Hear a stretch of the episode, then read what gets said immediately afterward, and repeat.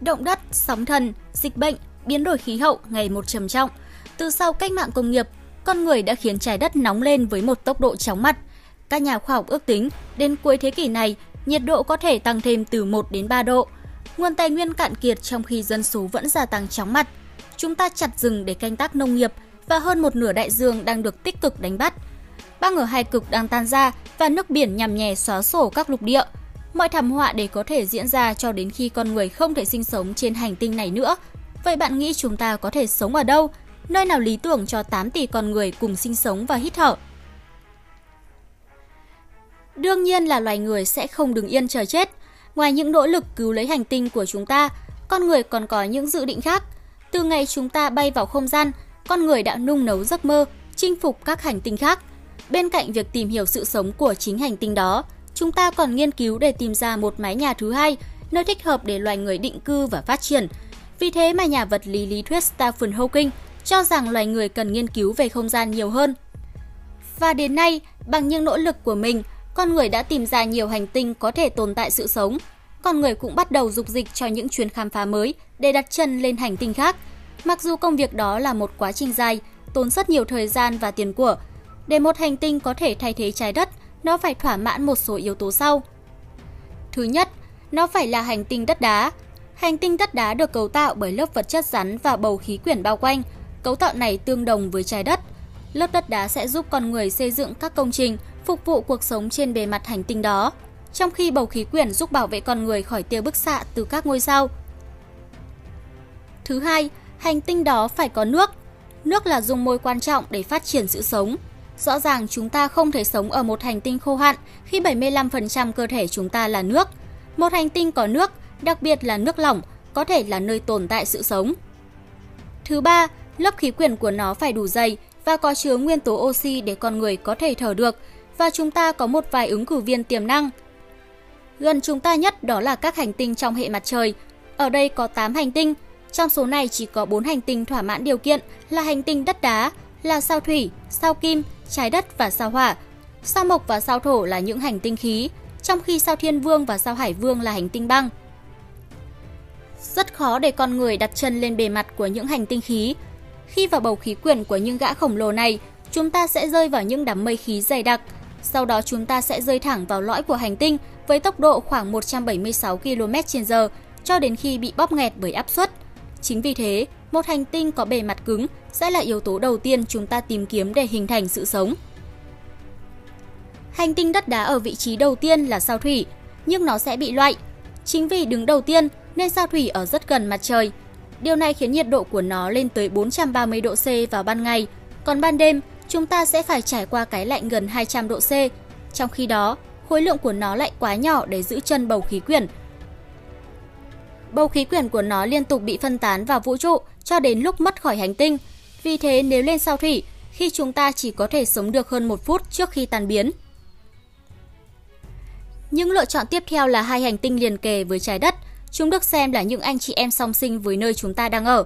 Nếu như sao Kim được xem là người anh chị em song sinh với trái đất vì kích thước xà tốc hấp dẫn và tham số quỹ đạo tương đồng, thì sao Hỏa lại có những đặc điểm sinh thái khá giống với trái đất. Nếu hành tinh của chúng ta bị diệt vong, thì bạn sẽ chọn lên sao Kim hay sao Hỏa để sống đây? Mặc dù là hành tinh thứ hai trong hệ mặt trời, nhưng sao Kim lại là hành tinh nóng nhất, nóng hơn cả sao Thủy. Bầu khí quyển rất dày, nhưng 96,5% thành phần của nó là CO2. Nó góp phần tạo ra hiệu ứng nhà kính và lượng nhiệt khi nó nhận được từ mặt trời bị khóa lại bên trong hành tinh này.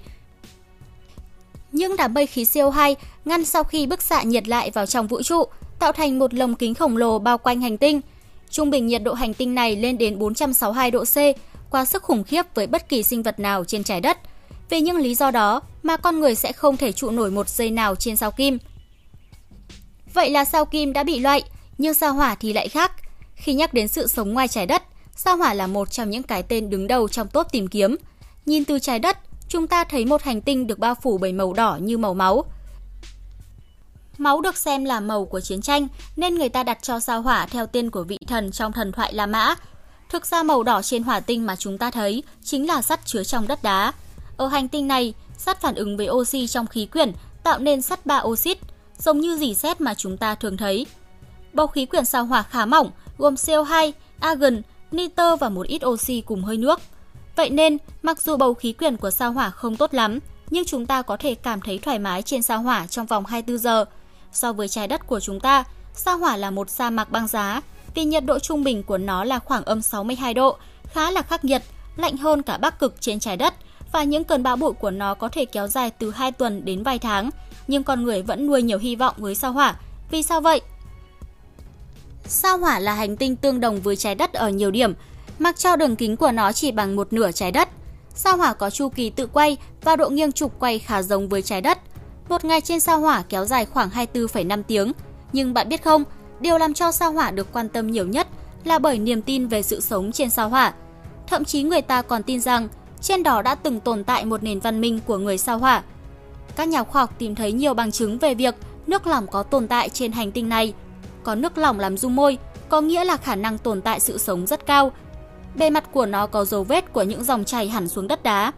Sao hỏa trước đây có thể là một hành tinh ẩm ướt với nhiều con sông, tạo nên các vùng đồng bằng châu thổ trên khắp hành tinh này. Nhưng đến nay, nước lỏng không còn trên sao hỏa nữa, vì một lý do nào đó nó đã bốc hơi khỏi bề mặt sao hỏa, để lại một hành tinh trơ trọi màu đỏ của đất đá. Nhưng nước vẫn tồn tại ở trên sao hỏa, chỉ là nó không tồn tại ở dạng lỏng mà thôi. Nó ở dạng rắn trong những tảng băng lớn tại hai cực của hành tinh này. Nếu lớp băng này tan ra, một đại dương sẽ bao phủ toàn bộ hành tinh với độ sâu 25 mét. Ngoài ra, khi đào một lỗ khoan nhỏ xuống bề mặt sao hỏa, người ta thấy bên dưới là lớp đất đá màu xám. Lớp đất đá này không bị oxy hóa và có thể ẩn chứa nhiều điều thú vị về sao hỏa, có thể là vật chất hữu cơ hay đặc biệt hơn là sự sống.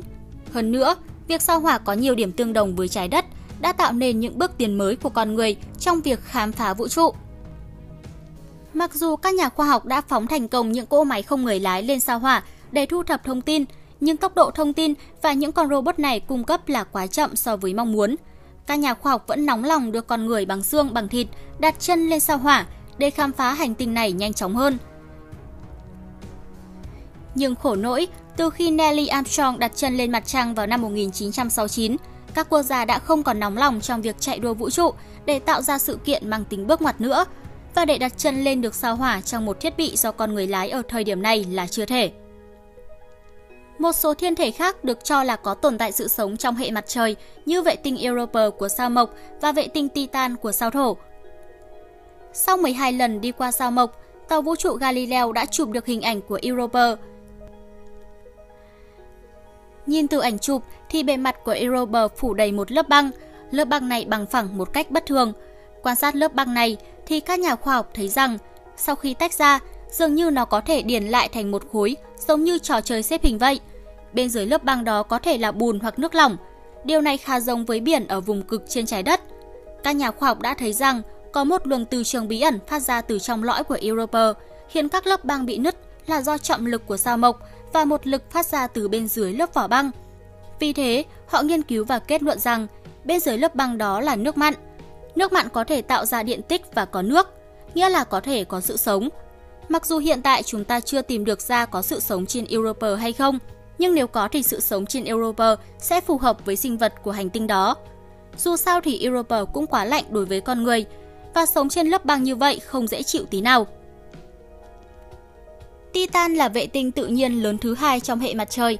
Có thể nói, vệ tinh này có nhiều điểm tương đồng với trái đất, bất chấp nhiệt độ lạnh lẽo của nó. Titan cũng có những dạng thung lũng và những đụn cát. Vì nó xa mặt trời nên nó chỉ tiêu thụ khoảng 1% ánh sáng mặt trời so với trái đất. Giống như trái đất, Titan có nước, những hồ nước và đại dương xuất hiện nhiều trên bề mặt hành tinh này. Nhưng nước ở trên Titan không phải là cấu tạo phân tử H2O như trên trái đất. Nó là khí metan và etan hóa lỏng cho nhiệt độ âm 179 độ C. Những hồ nước mà người ta chụp được là những hồ metan khổng lồ bên dưới bề mặt Titan. Khí metan trong khí quyển đóng vai trò tương tự như nước trong khí quyển của trái đất.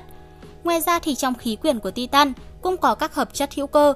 Điều này cho thấy mặt trăng khổng lồ này có thể chứa đựng nhiều hợp chất sinh học thú vị, chẳng hạn như amino acid kết cấu cho mọi vật thể sống. Đó có thể là khởi nguồn của sự sống trên hành tinh này. Nhưng cũng như Europa, Titan quá lạnh.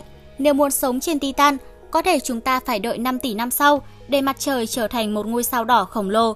Mặt trời sẽ phình to lên do quá trình đốt cháy heli. Nó sẽ giãn nở đến mức nuốt chửng sao thủy, sao kim và thậm chí là trái đất.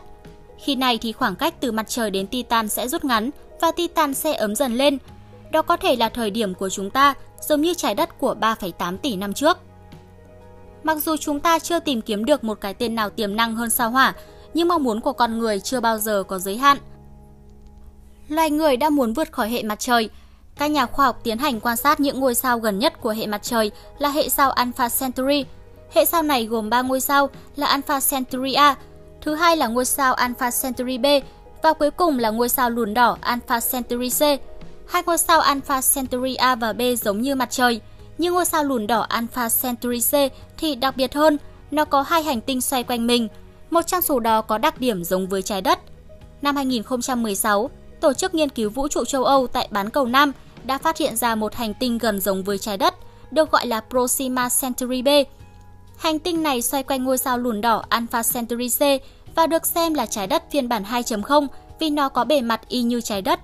Hơn nữa, hành tinh này nằm trong vùng sống sót được của một ngôi sao, giống như vị trí của trái đất trong hệ mặt trời. Nó không nóng như sao thủy, bởi vì sao lùn đỏ này có mức nhiệt ít hơn mặt trời, chỉ khoảng 1 phần 10, nên ở khoảng cách như vậy, Proxima Centauri B vẫn có thể nhận được lượng nhiệt ấm áp, hệt như trái đất nhận được từ mặt trời, và nó cũng có cả nước lỏng. Đây cũng là một hành tinh đất đá, có trọng lượng nặng hơn trái đất khoảng 1,27 lần. Vậy là cuối cùng chúng ta cũng có thêm một sự lựa chọn khác ngoài sao hỏa rồi. Thế nhưng, hành tinh này có quỹ đạo bị khóa chặt. Vì thế mà một nửa của nó hướng về ngôi sao lùn đỏ rất nóng và có nhiều mây. Mặt còn lại thì ít mây nhưng lại lạnh lẽo. Hành tinh này ở quá xa chúng ta. Để đi được đến đó, chúng ta phải mất 4,3 năm ánh sáng. Như thế là quá lâu và chúng ta vẫn chưa tìm ra phương án di chuyển hợp lý. Vì vậy, việc sinh sống ở sao hỏa vẫn là khả thi nhất. Chắc hẳn bạn đã từng nghe đến kế hoạch thuộc địa hóa sao hỏa của Elon Musk đúng không? Ông ta từng nói về kế hoạch đưa 1 triệu người lên sao hỏa sống vào năm 2050, nhưng nhiệm vụ này vẫn chưa được thực hiện từ nguồn kinh phí hạn hẹp. Theo ước tính, NASA và ESA cần ngân sách từ khoảng 4 tỷ đô la trở lên để thực hiện sứ mệnh đưa người lên sao hỏa. Trong đó, việc đưa robot lên sao hỏa đã tốn 2,5 tỷ đô la. Nếu con người đi lên, sao hỏa ước tính số tiền sẽ tăng lên, dao động đến khoảng 100 tỷ đô la. Ước tính chung chi phí cho hoạt động du hành không gian của con người sau Apollo là cỡ 350 tỷ đô, nhưng ta chỉ mới phóng được khoảng 350 phi hành gia Mỹ vào không gian, tức là tốn 1 tỷ đô mỗi người, nên việc giảm bớt phí là một mục tiêu, bằng không ta sẽ không thể đi đến đâu cả. Và để 8 tỷ người lên sao hỏa, con số chắc chắn không thể tưởng tượng nổi. Vậy trước tiên, con người cần phải nghiên cứu nhiều hơn về sao hỏa, giải quyết các vấn đề liên quan đến chi phí kỹ thuật để đưa phi hành gia đặt chân lên bề mặt hành tinh đó, rồi phải có giải pháp để đưa con người quay trở về trái đất. Trước đây, đưa các robot tự hành lên sao hỏa dễ dàng hơn nhiều vì nó không phải trở về trái đất. Các vấn đề như thức ăn, nước uống không phức tạp như con người. Chúng ta phải bay ít nhất 6 tháng mới tới được sao hỏa. Trong quá trình di chuyển, ngoài không gian, những rủi ro về bão, mặt trời, lượng bức xạ và hàng tỷ những vấn đề khác cũng giàn nan không kém các nhà khoa học đã thiết kế các mô hình mô phỏng sự sống của con người trên sao hỏa ở sa mạc Utah, Mỹ. Chỉ cần kế hoạch đưa người lên sao hỏa thành công, những mô hình này sẽ được áp dụng để xây dựng nơi ở cho con người. Bạn nghĩ dự định này có khả thi không?